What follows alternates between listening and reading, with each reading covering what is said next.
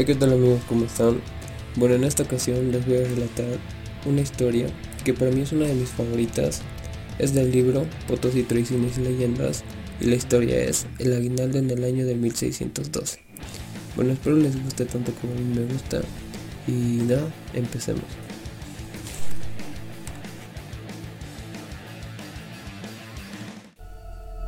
En esta villa, en una noche del mes de enero de 1609, en una casa principal, cita en la calle de San Pedro, había mucha animación, o lo que es lo mismo, gran fiesta y regocijo en general.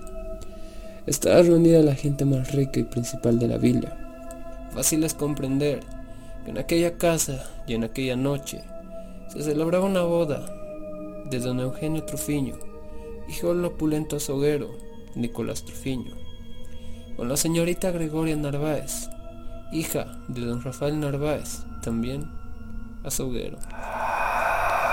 Dos años ya transcurrieron de este matrimonio, y vivían don Eugenio y doña Gregoria, sin que ninguna nube de tristeza viniera a oscurecer el cielo de sus delicias. Gregoria era buena de carácter y adornada con nobles y cristianos sentimientos, pues sabía cumplir sus deberes sagrados del matrimonio mientras que Eugenio era de carácter áspero, frío. Pero el genio bondadoso de su mujer lo hizo amable y bueno. Eugenio era feliz con su esposa. Entre los amigos que tenía Eugenio, había uno llamado don Alonso de Leiva, hijo del licenciado don Andrés de Paz, justicia mayor de esta villa. Este pues llegó a enamorarse de la mujer de Eugenio y le importunó tanto que hasta Gregoria, como leal esposa, participó a su marido de las perversas intenciones de su pérfido amigo. Eugenio reconvino asperamente a Alonso y le negó la entrada a su casa.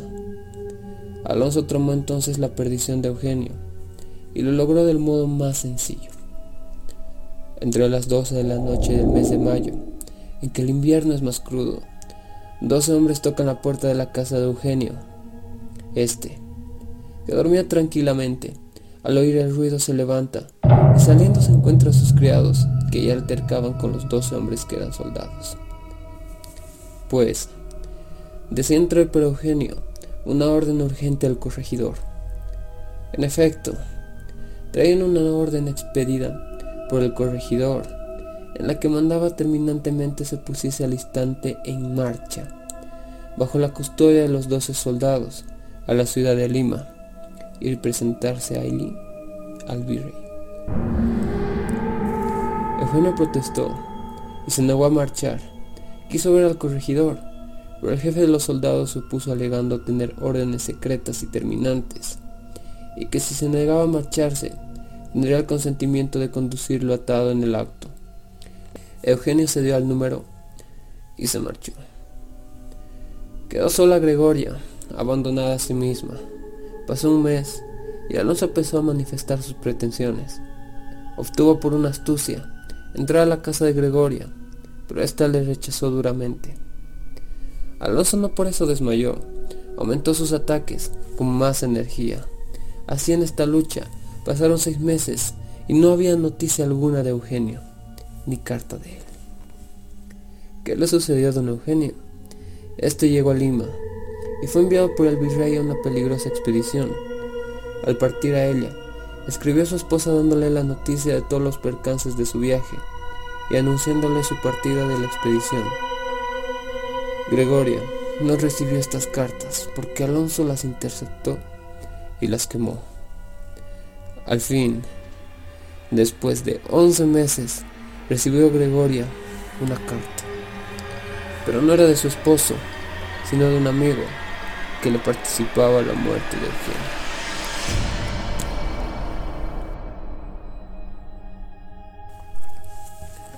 Viuda, huérfana, sin ningún apoyo, llegó a mirar con menos indiferencia a Alonso, y hasta creyó que éste verdaderamente la amaba, porque astuto en extremo, Alonso fingió y le hizo consentir que la amaba. Y finalmente, no resistió a sus seducciones, olvidó la memoria de su finado esposo, violó sus juramentos y confinada en la pérfida palabra de matrimonio que Alonso le había dado, le fue infiel. Pasaron meses sin que Alonso cumpliera su palabra, ni manifestara los deseos de cumplirla, y Gregoria fue madre. No transcurrió ni 15 días de ese suceso, cuando ésta recibió una carta llena de dulces reconvenciones, rebosando de tiernas palabras de amor. Esta carta era de Eugenio. ¿Qué recurso quedaba la esposa infiel y el pérfido amigo? Ocultaron al niño y esperaron impasibles y tranquilos a Eugenio. La sociedad, pues, se encargó de envenenar el corazón de Eugenio, aún antes de su llegada a esta villa, porque éste recibió una carta anónima en la que le daban los más minuciosos detalles sobre la vida de su mujer. Veinte días después, Gregoria recibía otra carta de su esposo, mucho más amable y cariñosa que la anterior. A la llegada de don Eugenio, todos esperaban ver alguna escena trágica y terrible en la casa de Trufiño, pero las esperanzas fueron frustradas,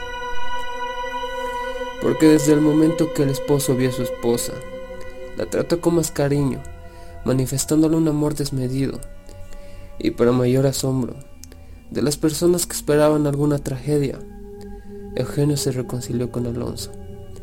Le trató con entera confianza y se hicieron amigos inseparables, como nunca lo habían sido. En ese tren de cosas, se aproximaba la fiesta de Navidad. Eugenio anunció a su mujer que para ese día le preparaba un aguinaldo, que por lo raro del objeto sería de mucho precio. Hiciéronse entonces los preparativos para un banquete espléndido y lujoso, al que debería concurrir toda la gente de buen tono de la villa.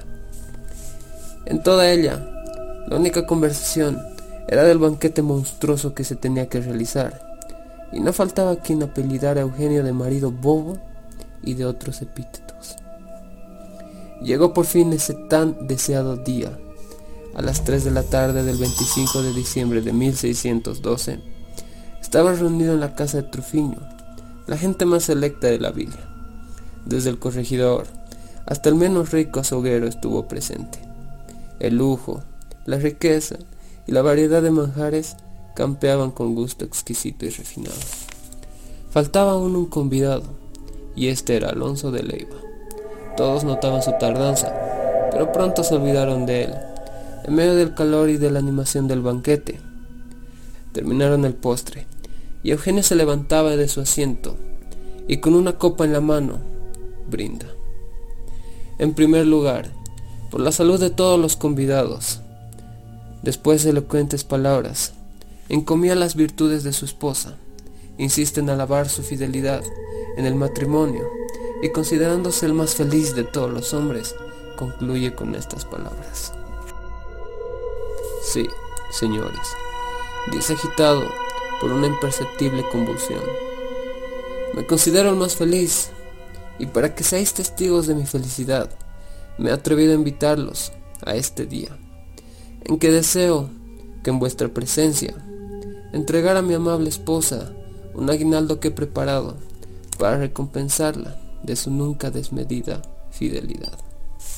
Y dirigiéndose a un criado negro, que el cual estaba en la puerta, le hizo una seña. Este desapareció, y tres minutos después volvió conduciendo una fuente de plata cubierta por un blanquísimo mantel.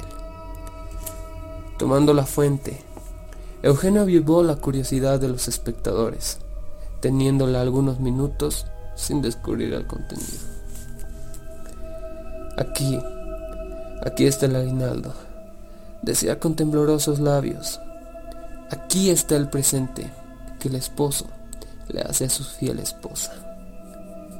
Dirigiéndose a su esposa le dice, Recibidla, adorada esposa. Esta toma la fuente, levanta el mantel, y el aguinaldo era.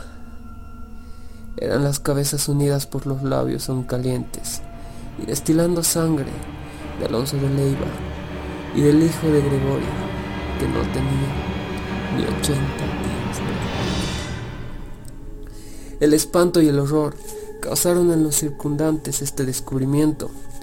Solo se oyó un grito indefinible, espantoso, al que le sucedió un silencio de muerte que duró muy poco. Y cuando volvieron en sí de esta emoción, el genio ya no estaba en el salón, tal vez ni en la ciudad. No se volvió a saber de él hasta después de dos años, en que se tuvo noticia de que apareció en España, volviéndose a perder para siempre. Gregoria se retiró a uno de los monasterios de Chuquisaca, donde finalmente murió.